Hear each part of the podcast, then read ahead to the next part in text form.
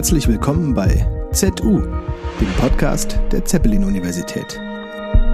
Heute mit einer Aufnahme von der Bodensee Youth Conference. So, einen wunderschönen guten Abend und ähm, schön, dass ihr Sie wieder zurück seid. Wir haben ja auch ganz viele neue Gesichter hier im Publikum, was mich sehr freut. Und ähm, ja, ich hoffe, ihr hattet alle sehr schöne Workshops, wart sehr aktiv habt über die Zukunft nachgedacht, auch aktiv, dass ihr ins Handeln geht. Ähm, habe schon mit einigen Teilnehmern gesprochen. Also es muss wirklich sehr cool gewesen sein. Und ähm, ja, wir haben jetzt auch einen sehr besonderen Gast heute Abend hier. Und zwar ähm, ja, Dr. Daniel Bayas, äh, Minister für Finanzen des Landes Baden-Württemberg. Wir sind wirklich hoch erfreut, dass Sie heute Abend hier sind. Und äh, wir gehen gleich ins Gespräch mit dem äh, CEO von äh, ZF, Dr. Ähm, Holger Klein, den ich auch sehr begrüße heute Abend und würde Ihnen jetzt aber erstmal die Bühne geben, Herr Dr. Ähm, Bayas, für Ihre ja, einladenden Worte und dann kommen wir ins Gespräch. Herzlich willkommen hier an der ZU.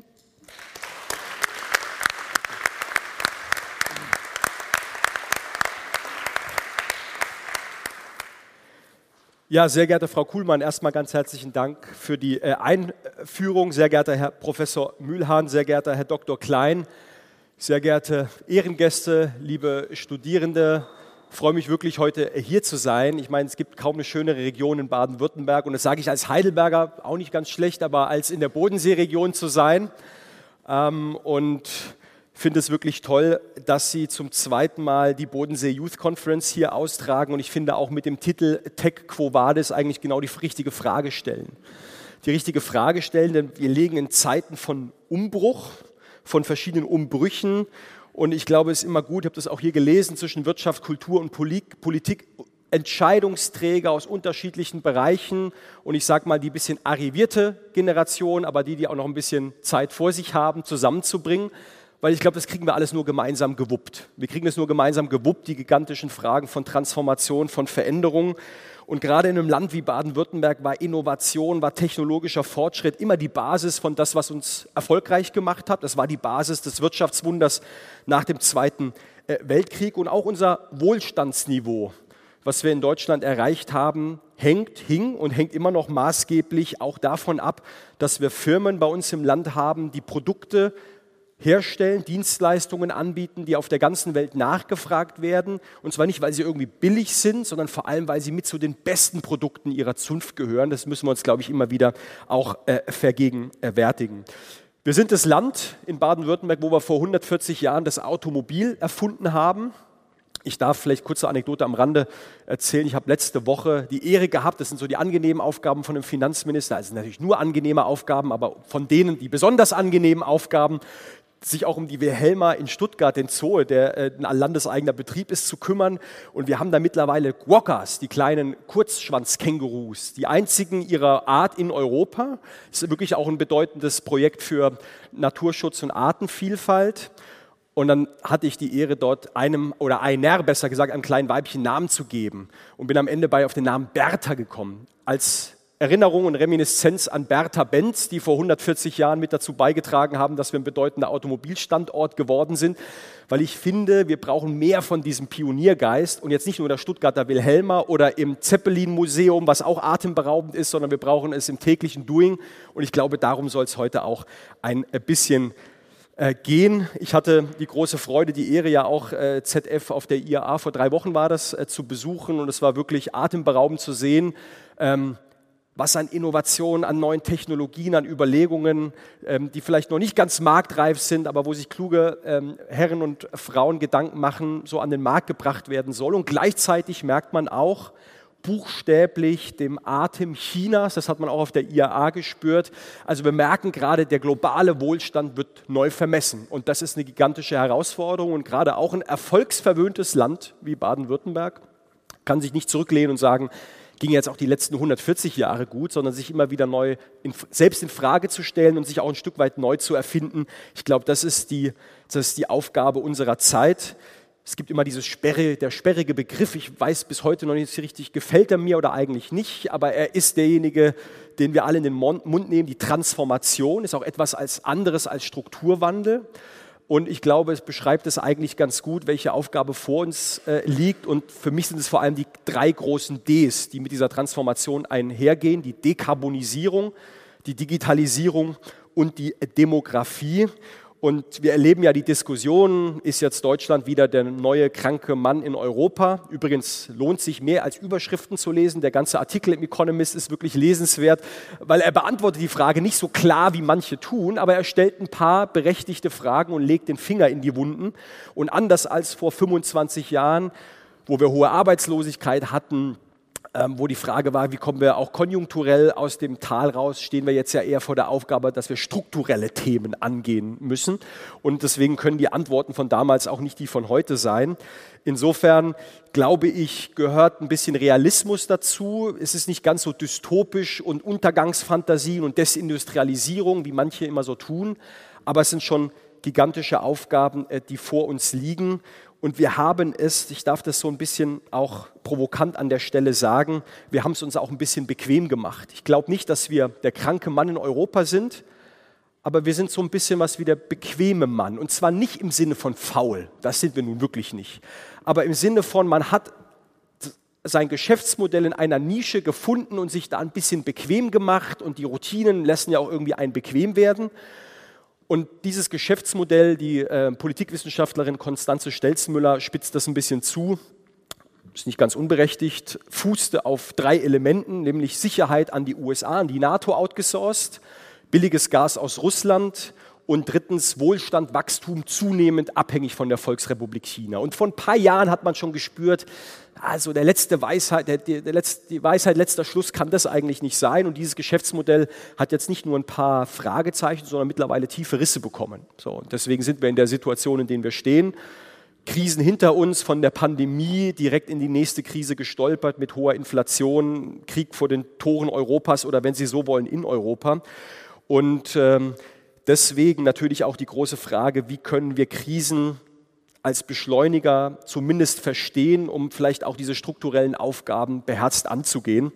Ähm, es gibt ein Zitat vom Präsident des Instituts für Weltwirtschaft in Kiel, der gesagt hat, sehr provokant, deswegen zitiere ich ihn, sonst habe ich dann gleich wieder irgendwie keinen Shitstorm, aber zumindest irgendwie, er redet den Standort schlecht, aber er hat gesagt, äh, der Moritz Schularik, wir, äh, wir sind Veränderungsangsthasen geworden.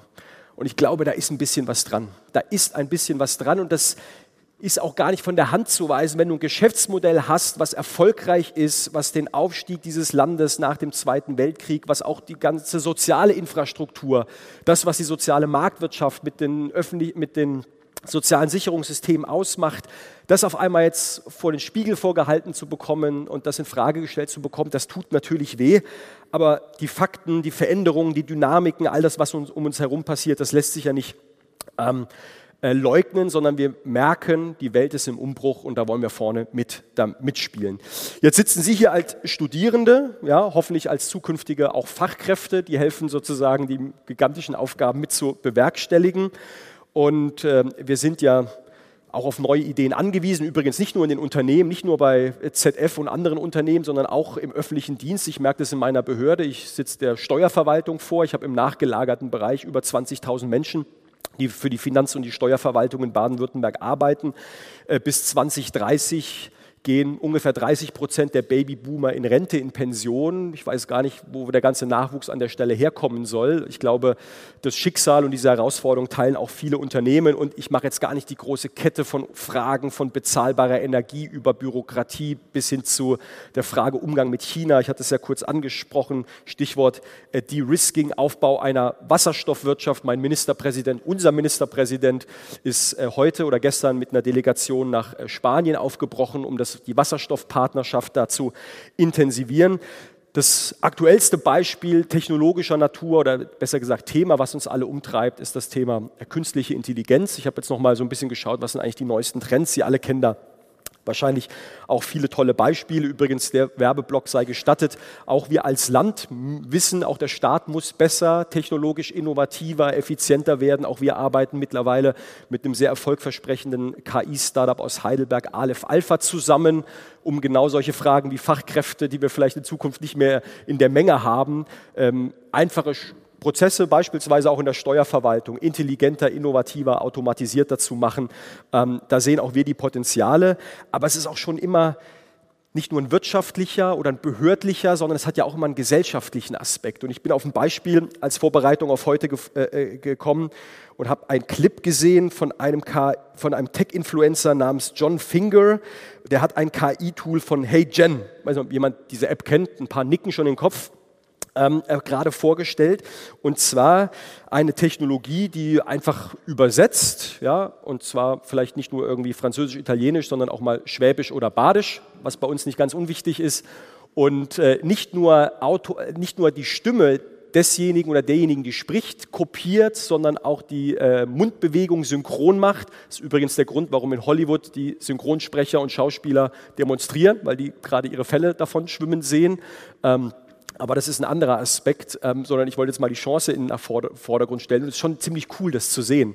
Und das ist mir wieder bewusst geworden, auch als ein Bundesland. Wir haben ja hier die Schweizer Grenze, wir haben eine große gemeinsame Grenze mit Frankreich und ich gehöre auch zu denjenigen, die, weiß ich nicht, zwei Jahre Französisch in der Schule hatten und bis heute fast alles vergessen haben, vielleicht noch ein Espresso oder ein Cappuccino bestellen können. Aber so Technologie bringt ja auch Menschen zusammen und überwindet Barrieren, sprachliche, kulturelle Barrieren. Und deswegen Technologie immer wieder auch als Treiber für gesellschaftliche Veränderung zu sehen, bei all den ganzen wirtschaftlichen Fragen. Ich glaube, das ist gerade auch in einem Bundesland wie Baden-Württemberg nicht äh, ganz unwichtig. Aber größtes Problem dieser Transformation, sie kostet Geld. Da kriegt der Finanzminister erstmal, erstmal Herzrasen, weil ich kriege natürlich auch jeden Tag viele, viele total nachvollziehbare Briefe von Unternehmen, von Kommunen, von engagierten Menschen aus der Zivilgesellschaft, auch ähm, Uniprofessoren sollen darunter sein, die alle tolle Vorstellungen haben. Und die Frage ist, wie kriegt man das halt alles zusammen? Und wenn wir uns so ein Unternehmen wie HeyGen anschauen, die jetzt so in der, in der, ähm, in der Wachstumsphase sind, das ist halt richtig kapitalintensiv. Ja? Transformation ist kapitalintensiv. Und ich sage es jetzt mal ein bisschen flapsig, um auch die Kollegen in Berlin zu ärgern.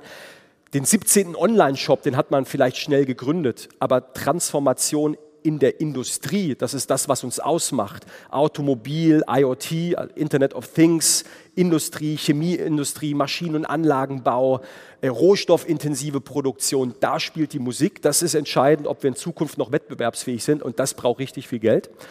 Und gerade wenn wir in den Risikokapitalbereich gehen, wie äh, so ein Unternehmen, wie ich es gerade äh, erwähnt habe, haben auch wir in Baden-Württemberg mittlerweile ganz gezielt an den Strukturen gearbeitet. Wir haben unsere landeseigene Förderbank, die L-Bank, dessen Verwaltungsratsvorsitzender ich bin, wo wir vor allem im Early ähm, Seed-Bereich, zunehmend auch im Growth-Bereich, im Wachstumsbereich ähm, Instrumente geschaffen haben, wo wir zumindest mit anfinanzieren. Der Staat kann das ja nicht alles stemmen, aber zumindest gerade äh, smarten und jungen Gründerinnen und Gründern die Gelegenheit geben, gerade wenn sie aus der Uni oder auch aus Unternehmen kommen, eine Idee haben und sagen, wir wollen sie realisieren, dann darf die Kreativität jetzt nicht im Keim erstickt werden, indem man einfach sagt, wir haben das Geld nicht, weil wir sind ja immer noch ein reiches Land. Wir sind halt nur noch nicht so aufgestellt wie die USA. Wir kommen eher vom Kredit- und vom Bankmarkt und da haben wir natürlich auch die Aufgabe, genau in die Nischen reinzugehen.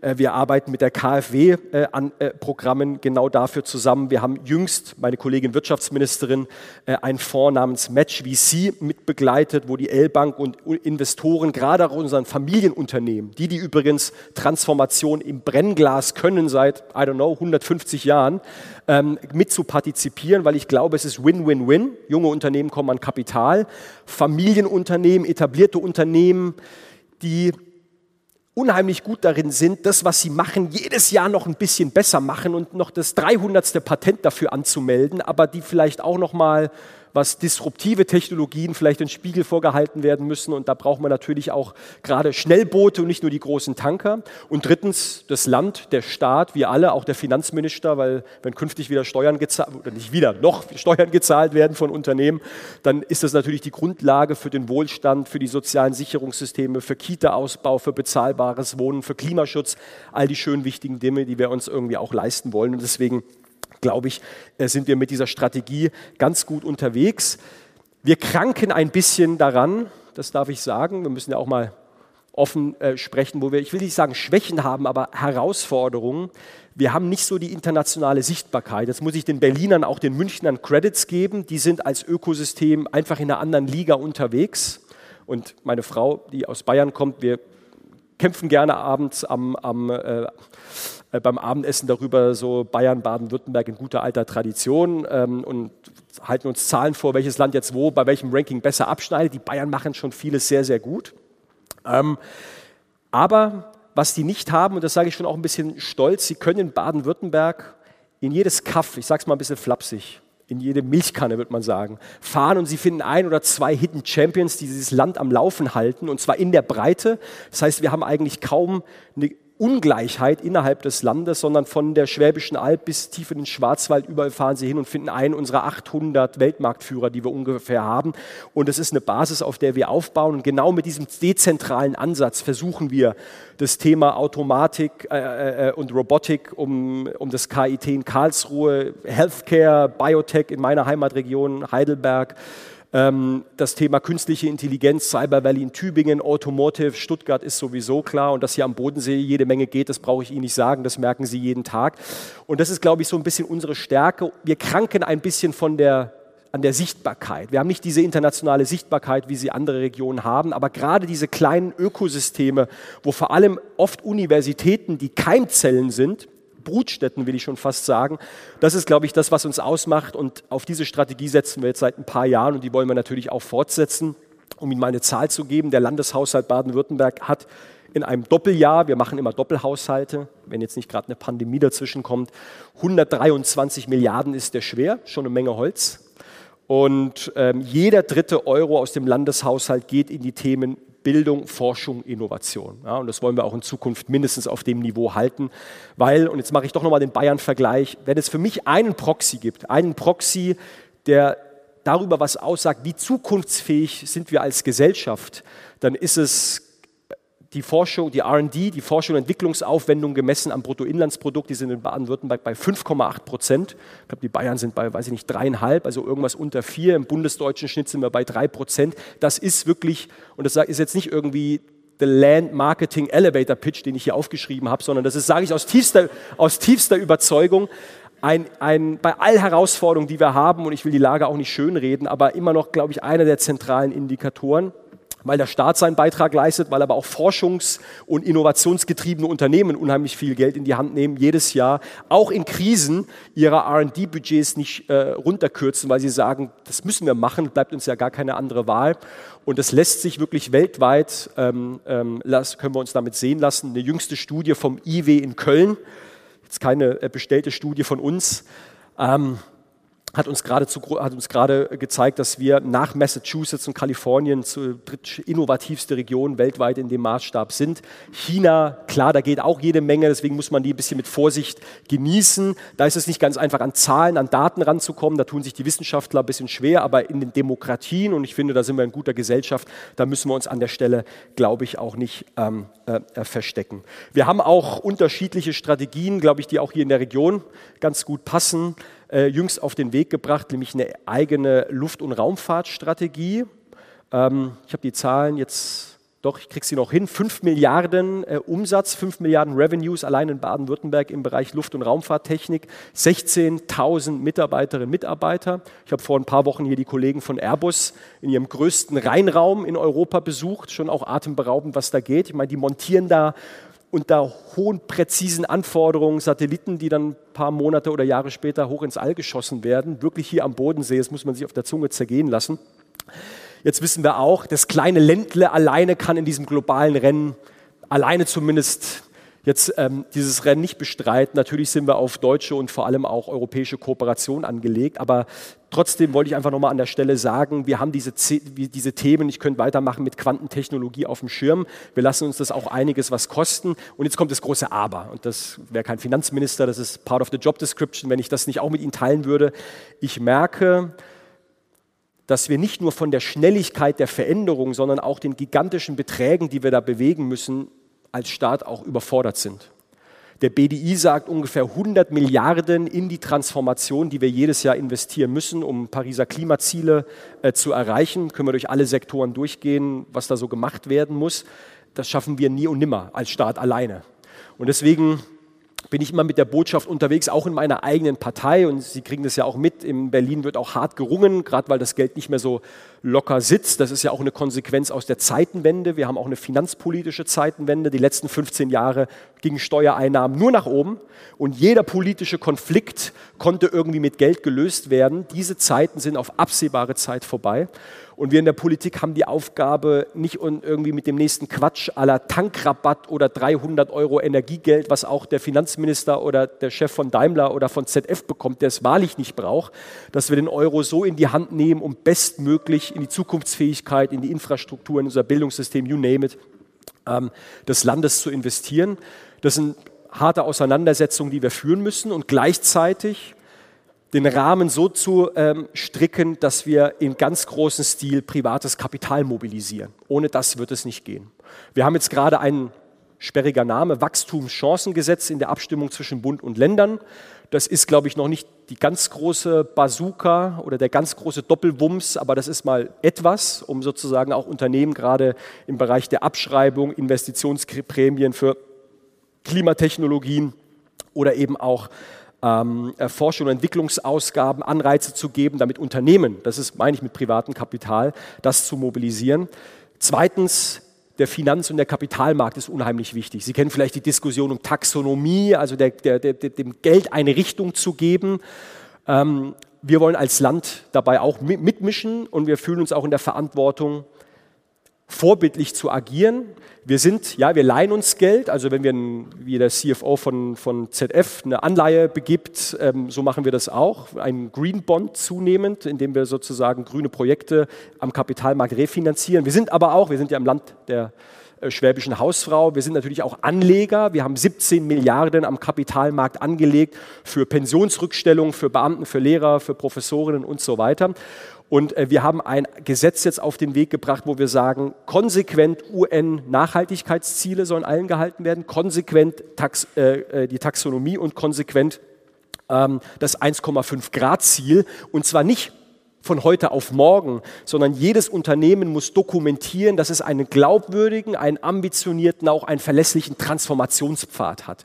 Das ist ja das Spannende. Jeder glaubt ja immer Transformation, man, man, man haut diesen Knoten einmal durch. Nein, das ist wirklich, man muss, sagt mein Ministerpräsident immer, das ist durch ein Brombeergestrüpp jeden Tag ein paar Zentimeter nach vorne. Und deswegen braucht man Transformationspfade und muss wissen, wo man in the long run hin möchte. Und diesen Weg begleiten wir, indem wir jetzt ungefähr ein Drittel Drittel der Unternehmen aus dem Portfolio, ja, man kann es so sagen, rausschmeißen und nachhaltige Unternehmen reinnehmen, weil wir sagen, wir wollen Geld eine Richtung geben. Und ich merke, es sind jetzt nicht nur andere Bundesländer, sondern auch gerade Investoren, auch im internationalen Kontext, die sich für diese Anlagestrategie des Landes Baden-Württemberg interessieren. Und deswegen glaube ich, das ist genau der richtige äh, Weg, wenn wir privatem Kapital eine äh, Richtung ähm, geben wollen. Und natürlich Megathema Regulierung. Ich halte Ihnen jetzt keine Sonntagsrede über Bürokratieabbau, weil die kriegt man überall. Das heißt nicht, dass Bürokratieabbau nicht wichtig wäre oder immer so eine Teilzeitbeschäftigung ist, aber ich meine, dass sich in der politischen Debatte dahingehend was geändert hat, weil ich hatte Ihnen das ja vorhin gesagt mit meiner eigenen Verwaltung. Wir laufen zunehmend in eine Situation, wo nicht nur die Unternehmen Probleme haben, mit all den Reporting und Standards hinterherzukommen, sondern der Staat irgendwann mal nicht mehr in der Lage ist, mit seiner Man- und Woman-Power die Regeln, die er selbst übrigens auch sich selbst gibt, noch einzuhalten. Und da laufen wir irgendwann in richtige Probleme rein. Ja, und ich sage gleich noch mal was mit Blick auf die USA und den Inflation Reduction Act, was Schnelligkeit angeht. Aber ich glaube schon, dass wir alle verstanden haben, auf sämtlichen politischen Ebenen, dass wir so nicht weitermachen können. Das heißt auch nicht, dass es morgen die große bürokratische Revolution, äh, äh, äh Bürokratieabbaurevolution geben wird, sondern auch hier gilt es, äh, die Metapher vom Brombeergestrüpp. Man muss sich aber sehr gezielt Themen vornehmen ähm, und dann gucken, wo haben wir Regeln, die uns im Weg stehen. Ich gebe Ihnen ein Beispiel, der äh, Ex-CEO der ENBW, an der wir beteiligt sind, hat, mir, hat mich mal beiseite, ich sitze da im Aufsichtsrat, hat mich mal beiseite genommen, und sagt, Herr Beis, will ich mal was zeigen. Dann hat er mir ein Foto gezeigt von einem VW-Transporter, glaube ich, der mit Leitsordnern voll war. Ich so, ja, was ist das? Er sagt, dieser Transporter ist letzte Woche beim Landratsamt so und so, weiß nicht, wo es war, vorgefahren, um für zwei Windräder, zwei Windräder in doppelter Ausfertigung die gedruckten Formulare und so weiter dort abzugeben. Ja. Überlegen Sie sich mal, ob wir so weitermachen wollen, ob wir das dann mit der Energiewende noch hinbekommen. So, da schluckt man mal, wenn man das so sieht, ja, buchstäblich vor den, äh, vor den Augen. Deswegen hat der Ministerpräsident schon vor einiger Zeit eine Taskforce ins Leben gerufen, wo er gesagt hat, so können wir nicht weitermachen. Wir müssen die Widerspruchsfristen, die Planungsbeschleunigungsprozesse, all das wirklich mal auf ähm, das Minimum auf 50 Prozent an der Stelle ähm, äh, reduzieren. Und wir haben ja im letzten Jahr mit den LNG-Terminals, wo der Kanzler gesagt hat, die neue Deutschlandgeschwindigkeit, gesehen, wenn halt alle wollen und wenn politischer Druck auf dem Kessel ist, dann geht das auch. Aber jetzt müssen wir halt diese Deutschlandgeschwindigkeit in jede ähm, Ecke unserer Verwaltung auch bei uns im Land bringen. Und da haben wir auch, sage ich auch selbstkritisch, glaube ich, eine wichtige Aufgabe. Wir haben auch einiges gemacht. Wir nehmen wir das Beispiel Photovoltaik. Wirtschaftsministerien wurden da äh, viele Hürden abgebaut ähm, gerade beim Zubau von privaten PV-Anlagen. Äh, wir als äh, Finanzministerium haben unseren Beitrag geleistet, dass wir äh, zum Beispiel den Mehr Mehrwertsteuersatz ähm, auf Null gesetzt haben, dass wir auf äh, eine Einkommensteuererklärung, die Menschen, weil sie eine PV-Anlage auf dem Dach hatten, bislang auch abgeben mussten, dass wir darauf verzichten. Das sind eigentlich die low-hanging fruits, die einfachen Sachen, sodass die Leute auch Bock haben mitzumachen. Ich meine, wer hat schon Bock mitzumachen, wenn er sich um Zertifizierung, Einkommensteuer, you name it, äh, äh, kümmern muss. Und ich glaube, sozusagen auch diese Energie äh, zu entfesseln, ist an der Stelle ähm, äh, ganz wichtig. Ich will zum Schluss, ich habe schon strenge Blicke bekommen mit Blick auf die Uhr, typisch Politiker, ja. Ähm, will noch mal eines sagen. Jetzt habe ich ein bisschen was zum Geld gesagt, ich habe ein bisschen was zur Bürokratie gesagt. Und ich habe am Anfang versucht, auch so ein bisschen durchblicken zu lassen. Ich glaube, es geht auch um jede Menge Einstellungssache. Schauen wir mal in die USA, Inflation Reduction Act. Kriege ich übrigens in den netten Briefen, die ich vorhin erwähnt habe, auch immer vorgerechnet, was die Amis alles in die Hand nehmen. Ich kann Ihnen mal sagen, Deutschland und Europa, aber vor allem an Deutschland. Zeigen Sie mir ein Land, was so viel Subventionen und Public Funding in die Hand nimmt, gibt es kaum ein anderes. Weil die Amerikaner kommen ja von Null. Die haben keinen CO2-Preis, weil er nicht durchsetzbar ist. Die haben sich um das Thema äh, Nachhaltigkeit ähm, jetzt nicht so intensiv gekümmert wie andere. Das heißt, die kommen von einem anderen Niveau. Jetzt kommt es aber. Die Amerikaner sind halt die Amerikaner, das heißt, die sind hammerpragmatisch. Und wenn dann ein Unternehmen ähm, ein Tax Relief, also eine Steuerförderung beantragt, dann haben die in vier oder sechs Wochen fließt da die Kohle. Und bei uns ist es so, wir haben sogenannte IPSE-Projekte, weiß ZF, ja, Herr Klein, Sie nicken, ist auch mit involviert. Important Projects of Common European Interest zum Wasserstoff, Mikroelektronik und dergleichen, all die Themen, die wir so jeden Tag in der Presse lesen, äh, wo Europa, der Bund, auch das Land Baden-Württemberg richtig Geld in die Hand nimmt. Das ist uns ein wichtiges Anliegen. Jetzt kommt es aber die Dinger liegen halt dann auch mal zwei Jahre auf dem Schreibtisch in Brüssel, bevor sie bewilligt werden und Unternehmen sitzen da und sagen, we are ready to shoot, wir könnten morgen loslegen und warten dann so. Also das Thema Schnelligkeit und Pragmatismus ist, glaube ich, das eine. Und das andere, das wollte ich eigentlich sagen, das kann man bei den Amis schon auch ganz gut lernen, ähm, bei allen Herausforderungen, die die haben, das ist ein gespaltenes Land, das haben wir nicht, auch wenn man manchmal den Eindruck bekommt, das sind wir zum Glück nicht, ähm, ist schon auch der Optimismus. Ja, ich würde mir bei uns wünschen, Stichwort Veränderung, dass wir wieder auch ein positives Bild von Zukunft haben, dass wir Lust haben, dieses Land zu gestalten, dass wir bei Veränderungen nicht immer erstmal 170 Nachfragen haben, wie ist es eigentlich gemeint, ähm, weil das führt dann dazu, dass wir dann am Ende Kulturkämpfe über deutsche Heizungskeller und die Wärmepumpe führen, anstatt mal zu sagen, die technologisch erfolgreichsten Wärmepumpen werden in diesem Land gebaut. Äh, was habe ich jüngst gelesen? Augsburg, äh, MAN, die die ganze Stadt in äh, Dänemark, es war nicht Kopenhagen, aber eine andere Großstadt, jetzt mit einer riesen Wärmepumpe versorgen.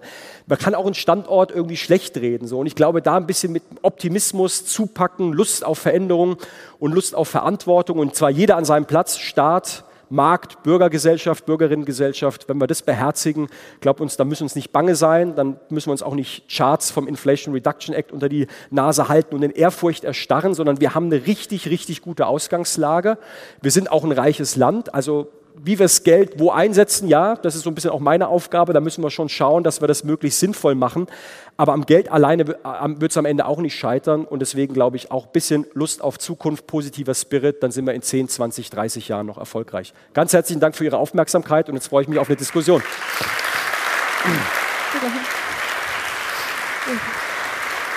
Okay.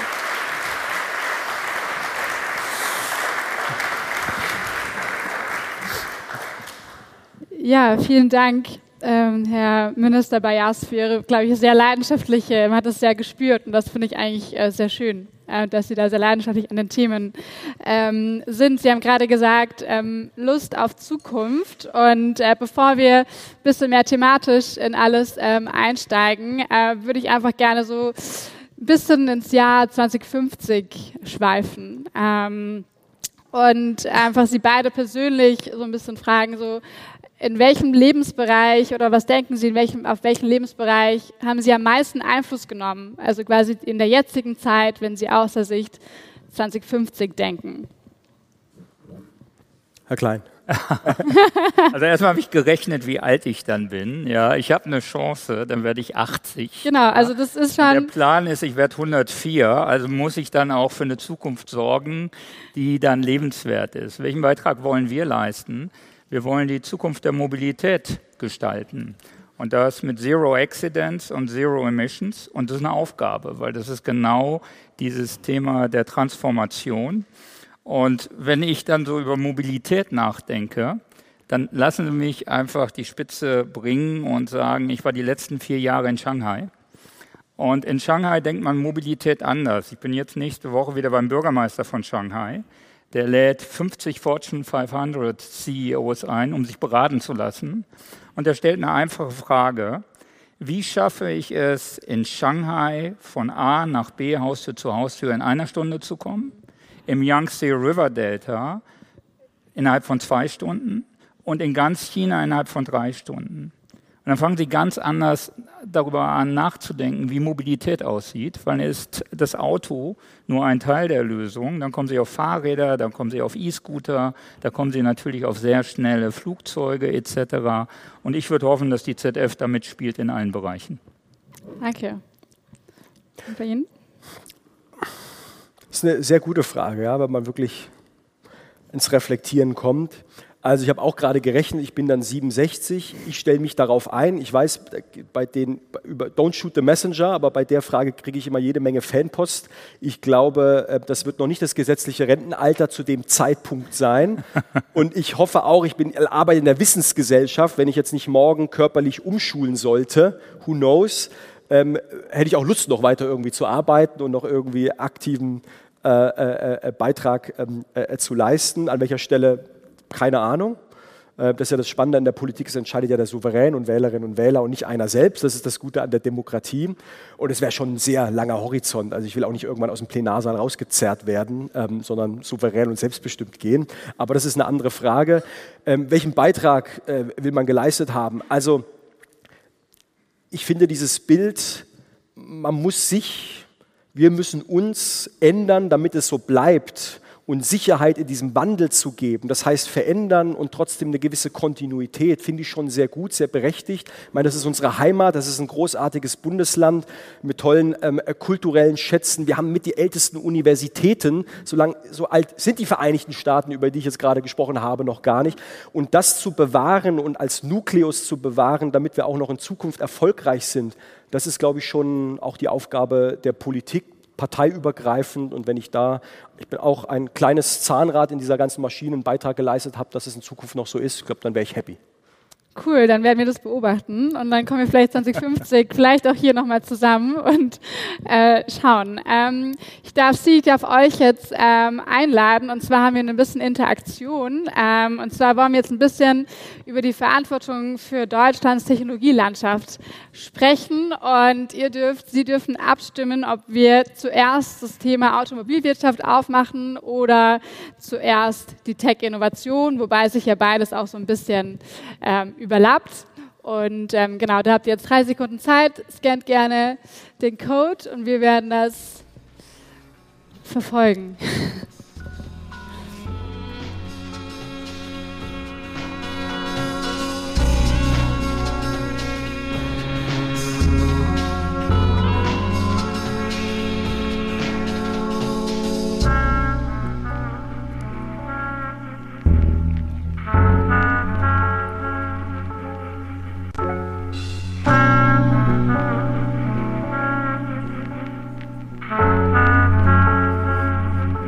Okay, es bleibt spannend. Okay, ich glaube, wir starten mal mit der Automobilwirtschaft und ich würde mit Ihnen starten, Herr Dr. Klein. Es ist ja wirklich gerade ja, faszinierend, wie auch ZF sich eigentlich auch transformiert. Also haben wir ja auch gerade sehr oft oder heute auch das Wort Transformation ähm, schon sehr oft gehört. Also Wandel von traditioneller Fabrik für Zahnrad und Getriebe zum wirklichen Tech-Konzern. Ähm, vielleicht können Sie so ein bisschen aus dem Nähkästchen erzählen. Wie, ich meine, das ist eine wirklich enorme Herausforderung, Aufgabe. Wie gestalten Sie das? Wie geht das ZF an, auch die Mitarbeitenden mitzunehmen ähm, und auch hier den Standort natürlich äh, in Friedrichshafen?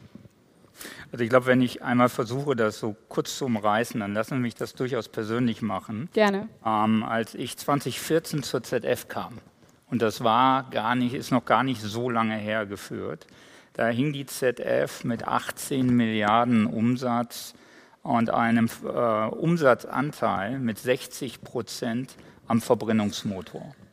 Und damals ist eine Strategie entstanden, die hat sich mit 2025 beschäftigt und gesagt, der Verbrennungsmotor wird endlich sein, wir müssen uns transformieren. Heute sind wir 44 Milliarden Euro groß, also wenn Sie wollen, mehr als doppelt so groß, 160.000 Mitarbeiter, drittgrößter äh, Automobilzulieferer der Welt, mit dem Herzen in Baden-Württemberg ja, und auch dem Gehirn, äh, nicht nur ähm, und sind nur, was würden Sie schätzen, wie viel hängt jetzt bei uns noch am Verbrenner der Zahnradfabrik? Hat jemand einen Tipp? Wir sind verdammt nah dran. Also 18 wäre super, wir sind so bei 26, ja. Aber das ist natürlich schon Thema. Von über 60 auf 26. Und die 26, die wir haben, die sind vor allen Dingen im Nutzfahrzeugbereich, wo der Verbrenner noch eine Weile bleiben wird. Was wir damals gesagt haben, ist, die Transformation wird drei Elemente haben. Die Welt wird elektrisch, die Welt wird softwaredefinierte Autos sehen, was für einen Mechanik-Maschinenbauer ziemlich threatening ist. Ja?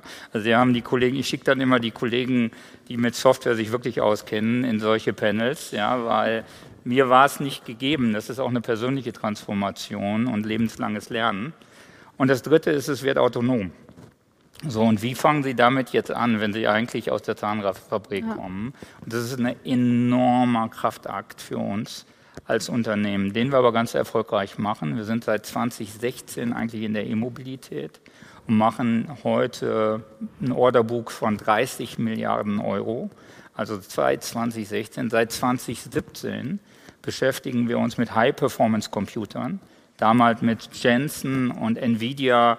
Der eine oder andere kennt Nvidia, ich damals zumindest von den Grafikkarten fürs Gaming. Ja, dass der mal der große Player in der Automobilindustrie wird, der autonomes Fahren ermöglicht, hätte keiner gedacht. Das ist hier in Deutschland übrigens entstanden, die erste Kooperation in Espelkamp, kleines Werk, 200 Ingenieure, die waren schneller als der Rest der Welt in der Industrialisierung des Supercomputers fürs Auto hatte nichts mit Kosten zu tun, hatte nichts mit anderen Standortvorteilen zu tun. Sie brauchen einfach diese kritische Masse, 200 Ingenieure, die sagen, das ist jetzt echt eine Aufgabe, we will rock it. Ja, heute sind wir, sagen wir mal, einer der Marktführer mit High-Performance-Computern. Und autonomes Fahren, ja, wir alle warten noch auf den Shuttle hier in, ähm, in, in Friedrichshafen. I know, don't ask the question. Ja, wann kommt das Ding? Ich weiß es nicht. Ja, es ist in der Tat eine schwierigere Geschichte. Das ist wahrscheinlich das Ding, das nicht so schnell gekommen ist, wie wir erwartet haben. Alles andere ist viel schneller gekommen. Und das sind sozusagen die Herausforderungen, mit denen wir uns beschäftigen. Und vielleicht noch ein Schmankerl, weil wir jetzt gerade auch von einem sehr energetischen Minister hier diese Thematik Zukunftszuversicht bekommen haben. Da bin ich auch dabei, ja, weil wenn Sie im Ausland unterwegs sind, da gibt es im Moment zwei englische Worte, die mit Deutschland zusammengebracht werden.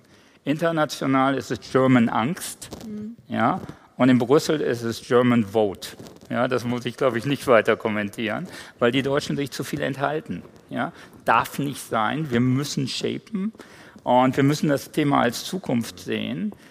Wir haben jetzt gerade die größte Silizium-Carbide-Fabrik äh, der Welt mit dem IPSEI in Saarland ansiedeln können. Und das war ein Riesenakt, wo einfach Wirtschaft, Politik und wir als Unternehmen zusammengekommen sind und Zukunftsarbeitsplätze schaffen. Und das ist Hightech und das geht in Deutschland. Und ja, wir haben auch zweieinhalb Jahre gewartet, aber da heißt es never give up. Ja, und zum Schluss haben wir das Ding hier. Und es wird in der Tat, die größte wird gerade in Nordamerika gebaut mit dem Inflation Reduction Act. Die, die wir bauen, ist 30 Prozent größer und wird einfach kombiniert mit einem RD Center und wird Latest Technology nach Deutschland bringen. Also ich glaube, wir sind in der Tat gut unterwegs und müssen uns gar nicht so sehr verstecken. Ja, glaube ich auch. Ähm, vielleicht noch mal ganz kurz ähm, Wort German Angst. Also viele auch ähm, Mitarbeitende, Bürger, Bürgerinnen dieses Landes ähm, haben natürlich oder erleben natürlich diese Debatten um Technologisierung und ich bin da auch voll Ihrer Meinung, dass wir das als Chance sehen müssen. Aber wie begegnen Sie auch Mitarbeitern? Also wie nehmen die sie mit konkret, dass sie quasi diese Transformation, die sich ja eigentlich jeden Tag täglich ähm, ergibt, dass sie da auch mitziehen und wie Sie gesagt haben, lebenslanges Lernen, diese Offenheit. Also wie, wie schaffen wir eine Ansprache, ähm, dass, dass da jeder mitgeht? ähm, und niemand irgendwie zurückgelassen wird in dem riesigen Wandel, der im Moment vonstatten geht. Vielleicht dann auch von politischer Sichtweise auch. Ähm, nehme ich gerne auf, weil in der Tat sprechen Sie was verdammt Wichtiges an, denn sage ich mal, in einem Hörsaal oder in einem Gastbeitrag in der äh, FAZ äh, ist das mal schnell gesagt, aber am Ende wissen wir auch, ähm, Veränderungen mit der Gesellschaft lassen Sie ja nicht auf dem Reißbrett oder auf dem PowerPoint-Folie irgendwie planen, sondern da darf man gesellschaftliche Dynamiken nicht unterschätzen. Ich bin so gepolt, dass ich sage auch, wenn man ein Ziel schnell erreichen will, dann geht man behutsam langsam vor, sonst stolpert man und wenn man hinfliegt oder einem das Vertrauen entzogen wird, ich glaube, in den letzten Monaten ist viel politisches Vertrauen auch kaputt gegangen, wirft es einen eher zurück und äh, beschleunigt nicht Transformation. Ich würde mal sagen, auch meine Partei hat da, glaube ich, eine Lernkurve hingelegt. Automobil, sage ich vielleicht gleich was dazu. Ich würde es aus einem anderen Beispiel mal nennen. Das ist etwas, das ist in Baden-Württemberg gar nicht so bekannt, aber ich habe mich mit dem Thema dann ein bisschen im Kontext Energiewende mal beschäftigt. Ähm, bei dem Kohleausstieg können Sie sich vorstellen, was los ist, wenn Sie in eine Kohleregion gehen, wo Menschen und zwar nicht nur er, sondern auch sein Vater und der Großvater dort in dem Schacht gearbeitet haben. Man geht hin und sagt, toll, aber das ist jetzt Vergangenheit, jetzt braucht Zukunft und morgen baut ihr Windräder. Und dass wir dann solche Debatten haben und sehen, AfD bei 20 Prozent, obwohl wir übrigens nahezu Vollbeschäftigung haben und ja immer noch Wirtschaft, also wenn hier mal was einbrechen sollte, dann brennt hier die Hütte. Ich sage es mal ein bisschen flapsig. Das sollte uns sozusagen auch eine, eine, eine Warnung an der Stelle sein. Und deswegen glaube ich, ist das nicht nur eine politische Floskel, sondern Menschen auf Augenhöhe zu begegnen, sie nicht nur zu Betroffenen, sondern zu Beteiligten machen und Angebote zu schaffen und zu sagen, wir wollen die Story so stricken, dass du am Ende Gewinner davon bist und übrigens wir alle, das ist schon, glaube ich, ähm, äh, verdammt wichtig. Deswegen hat ähm, ja auch äh, Kretschmann vor Jahren, ich glaube mittlerweile schon fast zehn Jahren, einen strategischen Dialog mit der Automobilindustrie ins Leben gerufen. Das war der erste sozusagen seiner Art, haben mittlerweile, das ist auch okay, da gibt es kein Copyright drauf, viele Bundesländer und auch äh, das Kanzleramt äh, kopiert, wo man nicht nur mit den OEMs, sondern eben auch mit der Zulieferindustrie, Energieunternehmen, Betriebsräten, Gewerkschaften, auch der Zivilgesellschaft, die sagen auch, wir wollen wissen, was in einer Automobilregion wie beispielsweise Stuttgart, wo jeder Kämmerer genau diese Rechenaufgaben macht, wie viel Verbrenner steckt da eigentlich noch drin, weil es darüber entscheidend ist, wie viel Geld habe ich morgen eigentlich noch in der Kasse und kann ich Kita, Wohnungsbau, you name it bezahlen. Da sieht man, wie alles irgendwie zusammengehört. Und deswegen ist, glaube ich, ähm, die gesellschaftliche, die arbeitsmarktpolitische, all die Fragen von Weiterbildung, die Sie angesprochen haben, Aspekte von der Transformation, nicht nur so nice to have, sondern das gehört mit ins Zentrum auch der politischen Ansprache, weil sonst machen auch Leute nicht mit. Wir brauchen eine, und zwar eine glaubwürdige, ja, also erzählen kann man den Leuten viel, aber eine glaubwürdige Story von Transformation, bei dem man sagt, wir wollen, dass wir auch alle Gewinner äh, sind. Auch da haben wir, glaube ich, in den letzten Jahren bei Globalisierungsentwicklung so Exzesse gesehen, wo jeder nicht gesagt hat, was, what's in it for me? Diese Fragen werden berechtigt gestellt und auf die müssen wir, glaube ich, glaubwürdige Antworten geben. Absolut. Und wie macht das ZF konkret? Vielleicht können wir da ein bisschen drauf eingehen. Ja, ich glaube, da gibt es viele Parallelen, ja, weil wenn Sie Vorstandsvorsitzender eines großen Unternehmens sind, dann können Sie zwar gedanklich schon drei Schritte voraus sein und auf dem Reißbrett haben Sie die Strategie, aber wenn Ihre Leute nicht folgen, dann ist das halt nicht wirklich tragend. Ja? Insofern ist da durchaus auch eine Menge Verständnis zu erzeugen und ähm, diese, diese Thematik zu bespielen, dass da viele Chancen sind. Ja? Und wir halten es so ein bisschen mit Ayrton Senna, der irgendwann mal gesagt hat, wenn Sie so auf Platz 7, 8 ins Rennen in der Formel 1 starten und es, es, ist Sonnenschein, dann haben Sie eigentlich keine Chance zu überholen. Ja? Sie werden auf 7 oder 8, vielleicht auf 9 enden. Wenn es anfängt zu regnen, wird es interessant. Ich würde sagen, wir als Industrie sind gerade in einem Hurricane, wo es donnert und regnet ohne Ende. Und wir versuchen es gerade als Chance zu sehen. Es kommt aber mit vielen, vielen Härten. Und ich glaube, erstmal muss man dieses Verständnis haben. Und das Zweite ist dann Weiterbildungsmöglichkeiten. Und ich sehe hier gerade auch Kolleginnen im, im, Publikum, die eben an unseren Academies arbeiten, also an Weiterbildungsformaten ähm, online, wo man dann auch einem 40- oder 50-jährigen Ingenieur anbietet, Mensch, was ich immer schon zur E-Mobilität wissen wollte, aber mich nie getraut habe zu fragen, oder zur künstlichen Intelligenz. Und vielleicht abschließend künstliche Intelligenz, lieber Jürgen, unser IT-Chef, den Sie hier schon genutzt haben. Das Erste, was hier gelaufen ist, war der Diskurs mit dem Betriebsrat. Was heißt eigentlich ChatGPT bei ZF? Und wie kann man das nutzen als Chance? Und warum ist es keine Bedrohung? Und das hat uns ein bisschen langsamer gemacht, weil wir sehr restriktiv sind im Sinne von, welche Daten dürfen ins Unternehmen gespült werden und welche raus. Und wir sagen, no shit in. Also all diese Hate-Geschichten aus den Social Media, Diskriminierung, Gott weiß was, hat bei ZF keinen Platz. Da sind wir sehr selektiv und natürlich wollen wir unsere IPs nicht draußen haben. Aber der Dialog hat da begonnen und wir werden jetzt sehr schnell diese Co-Pilots etc. für alle Mitarbeiter haben und dann ist die Akzeptanz auch da. Ja, sehr schön. Also ich bin sehr gespannt, das weiter zu verfolgen. Ich glaube, Herr Dr. Deist war heute Morgen ja auch da und, und dass die jetzt auch ähm, ein eigenes Chat, ZF, Chat, GPT quasi integrieren, finde ich, finde ich sehr spannend. Ähm, und, und Sie, Herr Bayas, hatten es ja vorhin auch schon angesprochen in Ihren einleitenden Worten. Ähm, Aleph Alpha zum Beispiel in, in Heilbronn, also dieses Ganze auch, dass wir Innovation oder das Baden-Württemberg als Innovationsstandort natürlich auch viel attraktiver dadurch wird, dass alles dort gebündelt wird und dass man, oder die KI-Garage, die heute ja auch hier in Hackathon hatte, ähm, wie, ähm, Sie haben vorhin gesagt, der globale Wohlstand wird gerade neu vermessen. Und Sie sind da schon sehr optimistisch, aber wo steht gerade der Standort Baden-Württemberg, auch wenn wir jetzt sozusagen die ganzen Investitionen, die ähm, hier, hierher kommen, haben und und im Vergleich, ähm, ja, im internationalen Kontext. Darauf würde ich gerne noch mal eingehen. Ich habe das ja versucht vorhin ein bisschen zu ähm, charakterisieren, dass wir eine unheimlich starke Ausgangslage haben, gut geprägte mittelständische Wirtschaft, Großkonzerne, zunehmend Start-ups, top ausgebildete Fachkräfte, hervorragende Universitäten, Politik, glaube ich, macht es auch nicht so schlecht, aber das sollen andere bewerten. In, insofern haben wir, glaube ich, alle Tools, alle Instrumente, äh, wenn Sie so wollen, ähm, auf dem Tisch liegen. Aber es ist schon so, mir macht das schon nicht Angst. Mir macht es aber schon Sorge und eine gewisse Unruhe, aber es treibt auch ein bisschen an. Ja, wenn wir irgendwie sagen, Platz 7, Ayrton Senna, gutes Zitat, kannte ich bislang nicht.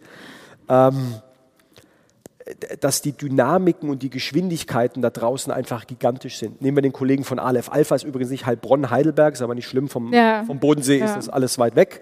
ähm, äh, alle, nein, Spaß beiseite. Nein, Sie nein, wissen aber, was ich meine, mit dem ganzen KI. Und, und ja, genau, und ja. deswegen wollte ich gerade sagen, Sie, Sie, haben nämlich ähm, äh, ähm, äh, dahingehend völlig recht. Wir haben ja in Heilbronn, da erntet man ein bisschen so irgendwas zwischen Naserümpfen und ein bisschen so ein bisschen verächtlicher Blick, wenn man das in Berlin oder anderswo irgendwie erzählt ähm, jetzt ähm, äh, einen KI-Park ähm, mitgegründet, wo wir als Land 50 Millionen investieren. Die Schwarzstiftung äh, unheimlich viel Geld dafür in die Hand nimmt, um genau in dem Bereich nach vorne zu gehen. Äh, Robotik, Automatisierung, übrigens auch GovTech, also der moderne Staat, um da übrigens vielleicht nochmal kurz die Kurve zu kratzen. Das ist, glaube ich, nicht nur etwas, weil wir auch Lust auf Innovation auf seitens des Staates und der Behörden haben und weil es vielleicht irgendwie mein Leben ein bisschen einfacher machen würde, sondern ich glaube, der Staat, der ich glaube nicht, dass er mittendrin steckt, aber ihm droht eine Vertrauenskrise. Das Vertrauen nicht nur in Politik, sondern in die Funktionsfähigkeit des Staates, in öffentliche Institutionen geht zurück. Und wenn wir nicht mehr delivern, wenn wir es nicht mehr hinbekommen, dass ähm, es jetzt keine Rocket Science darf, wenn jemand sein Bürgergeld beantragt oder, weiß ich nicht, wer hat die 200 Euro Studiegelder beantragt hier drin? So, also ich glaube, die Quote hier war ganz gut, weil es soll ein verdeckter Intelligenztest sein, habe ich mir sagen lassen. Ich habe mich nicht durchgeklickt, aber da sieht man, wenn der Staat so auf der grünen Wiese eine Plattform baut und es trotzdem irgendwie äh, nicht richtig funzt, da gehen uns die Leute irgendwann von der Stange. Und dann geht es ans Eingemachte, was Demokratie und den Kern des Funktionsfähigkeit des Staates angeht. Deswegen haben wir gesagt, wir wollen ganz bewusst in neue Technologien investieren. Wir wollen aber auch mal wegkommen, auch das ist so ein bisschen das unter der German Angst subsumierbar, die Risiken und nehmen uns die Computer die Aufgaben weg und die ganz schwierigen ethischen Entscheidungen. Das sind alles berechtigte, legitime Fragen. Aber wir sind jetzt nicht nur das Land von ähm, Kant, die erstmal alle ethischen Fragen durchdekliniert haben, während die Chinesen und die Amerikaner machen und in 20 Jahren sagen wir, jetzt steigen wir auch mal in das Rennen ein, weil dann ist es gelaufen, sondern wir müssen halt von Tag mit eins dabei sein. Und ich glaube übrigens, davon bin ich überzeugt, wenn man europäische Werte nach unserem Vorbild, nach unseren Vorstellungen prägen will, dann macht man das nicht, nicht nur zumindest in den Textbooks und ähm, an Lehrstühlen für Philosophie und Soziologie, sondern man macht es in der Applikation, in der Anwendung und deswegen auch in der Anwendung erfolgreich zu sein, Standards zu setzen, die sie hoffentlich in die Welt ausrollen. Ich glaube, dass da ökonomisches Potenzial und die Ambition, europäische Standards in der Welt irgendwie zu verankern, zwei Seiten einer Medaille sind. Und das hatte mir der Gründer von Aleph Alpha übrigens ein eben, also wirklich ein beeindruckender Typ. Ja. Klassische Karriere, also klassische Karriere dieser Nerds, das sage ich mit Wertschätzung aus diesem Milieu, hat bei Apple gearbeitet, ähm, Haufen Geld verdient und immer gesagt, ich will das Eigenes machen und hat ganz bewusst gesagt, ich gehe nach Deutschland, ich gehe nach Baden-Württemberg, ich gehe nicht ins Silicon Valley mit all den Exzessen. Ich habe den Anspruch, eine KI, die nach europäischen Werten funktioniert und deswegen ist er auch händeringend auf der Suche nach Kunden und nach Potenzialen. Er sagt, natürlich wäre es alles viel schneller und natürlich habe ich wahrscheinlich noch bessere Leute, wenn ich in die USA oder schlimmer nach China gehe, aber ich habe mich ganz bewusst für den Standort entschieden. Ich finde, es ist erstmal genau das, was die soziale Marktwirtschaft an, äh, äh, ausmacht. Aber wir haben die Aufgabe, das Umfeld so attraktiv zu gestalten, damit der auch hier bleibt, weil so jemand ist auch mal schnell weg. Und ich glaube, da haben wir noch jede Menge zu, zu tun, dass es in Baden-Württemberg genauso auch äh, in Zukunft so bleibt. Ich habe noch einige Fragen, aber ich würde äh, super gerne mal ins Plenum schauen, ob es da Fragen gibt.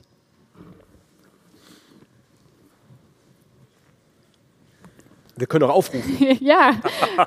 genau. Oder wir also heute Vormittag war es schneller auf jeden Fall.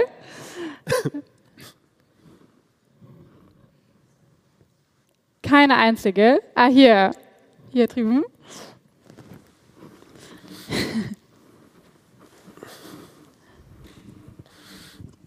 Ja, hallo, Theo Frankenhauser mein Name. Ähm, ich hätte mal eine Frage an Sie, Herr Bayerz, und zwar im Kontext von Digitalisierung. Sie sprechen ja davon, dass man einerseits jetzt in der öffentlichen, also als Staat jetzt gerade die Mitarbeiter äh, in der Zukunft natürlich weniger werden. Inwiefern sehen Sie da die Digitalisierung auch als Chance, gerade Prozesse zu verschlanken, zu beschleunigen, weil Bürokratie ist ja an sich nicht schlecht, aber wir müssen sie, glaube ich, einfach auch ein bisschen beschleunigen, um wieder neue Perspektiven in das ganze Thema zu bringen. Ja, super Frage. Also erstens bin ich dankbar für den Satz, Bürokratie ist nicht schlecht, weil ich mache es jetzt mal ein bisschen ketzerisch. Das ist ja so ein bisschen Stammtischniveau, dass man sagt, jetzt entscheidet halt mal pragmatisch. Wenn Sie, weiß ich nicht, schwedischer Staatsbürger sind und dann hier zum ähm, Bürgerservice das Rathaus gehen und wollen eine deutsche Staatsbürgerschaft und der Typ auf der anderen Seite des äh, äh, äh, Tisches sagt, ich habe jetzt mal eine mega pragmatische Entscheidung, dein Gesicht gefällt mir nicht, du kriegst keinen deutschen Pass, dann ist es pragmatisch entschieden, aber ich glaube nicht so, wie sie es wollten, sondern Nachvollziehbarkeit von staatlichen Entscheidungen, das ist ja auch ein hoher Gut, hohes Gut übrigens auch für Unternehmen, um Planungssicherheit zu haben. Wir stehen uns halt nur manchmal selbst im Weg. Wir meinen es manchmal zu gut mit ihnen. Ich kann Ihnen aktuell ein Lied singen. Wir haben von der Europäischen Union die Vorgabe, dass alle staatlichen Bereiche, die Dienstleistungen anbieten, die auch Private anbieten könnten, eigentlich zur Umsatzsteuerpflicht, äh, äh, umsatzsteuerpflichtig werden. Und wir haben jetzt gerade echt ein Problem, also wir haben eine Lösung gefunden, aber wir mussten erstmal sehr kreativ sein und mussten auch mal sagen, wo sind wir wirklich pragmatisch, dass wenn Theater AG oder Schulklassen Kuchenverkauf machen, sagen, das könnte eigentlich auch der Bäcker next door machen, wir stehen jetzt im Wettbewerb und so. Und ich würde mal sagen, wenn man jetzt drei Steuerrechtler fragt, die 30 Jahre genau das gemacht haben, würden die wahrscheinlich zu der Antwort kommen, ja, das müssten die halt jetzt so machen.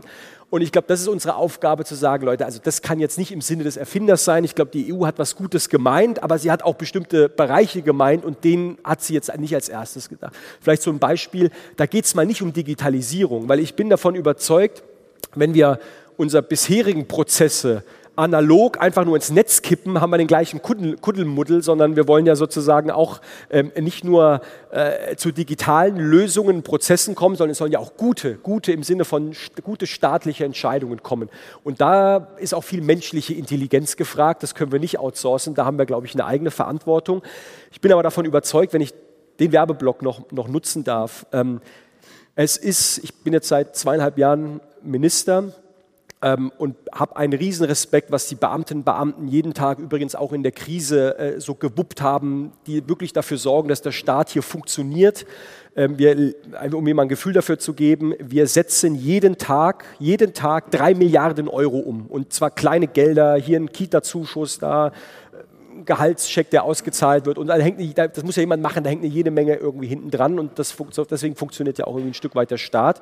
Und gleichzeitig habe ich aber auch gemerkt, es gibt natürlich auch Beharrungskräfte. Und man hat sich in seinen Routinen irgendwie bequem gemacht ähm, und hat gesagt, so haben wir es halt immer gemacht. Das ist ein Satz, den man, glaube ich, auch in Unternehmen immer mal gerne hört. Und man muss dann zwei, dreimal nachfragen und den Finger in die Wunde legen, damit sich dann auch mal was bewegt. Auch da gilt übrigens, Betroffene zu Beteiligten machen und zu sagen, der, der Minister weiß es nicht besser. Ihr seid die Experten. Jetzt schlagen wir jetzt, jetzt kommen wir mal übrigens auch zunehmend durch agile Arbeitsmethoden irgendwie einen Prozess end-to-end, -end, den wir völlig neu denken und wie wir es politisch durchbekommen und was es rechtlich bedeutet, das darüber kümmere ich mich. Aber wenn wir dann eine Lösung haben und ich will euch jetzt mal motivieren, diese Wege auch sozusagen zu gehen. Und wenn man dann nicht nur im eigenen Saft schmort, sondern auch sich Innovation von raus, draußen holt. Ich glaube, dann kann richtig was Gutes entstehen. Deswegen haben wir Folgendes gemacht. Wer sich mal mit öffentlichen Ausschreibungen beschäftigt hat, der Horror. Du musst irgendwie zehn Jahre am Markt erfolgreich sein und so, so viele Projekte gemacht haben. Und jeder, der irgendwie was ziemlich Innovatives kann, sagt sich von vornherein, äh, das mache ich, soll mal andere machen. Und dann kommen natürlich die usual suspects. Dann kommen die üblichen Verdächtigen mit ihren Lösungen, die sie auch schon seit 30 Jahren halt anbieten, nur halt vielleicht ein bisschen neuer und ein bisschen besser.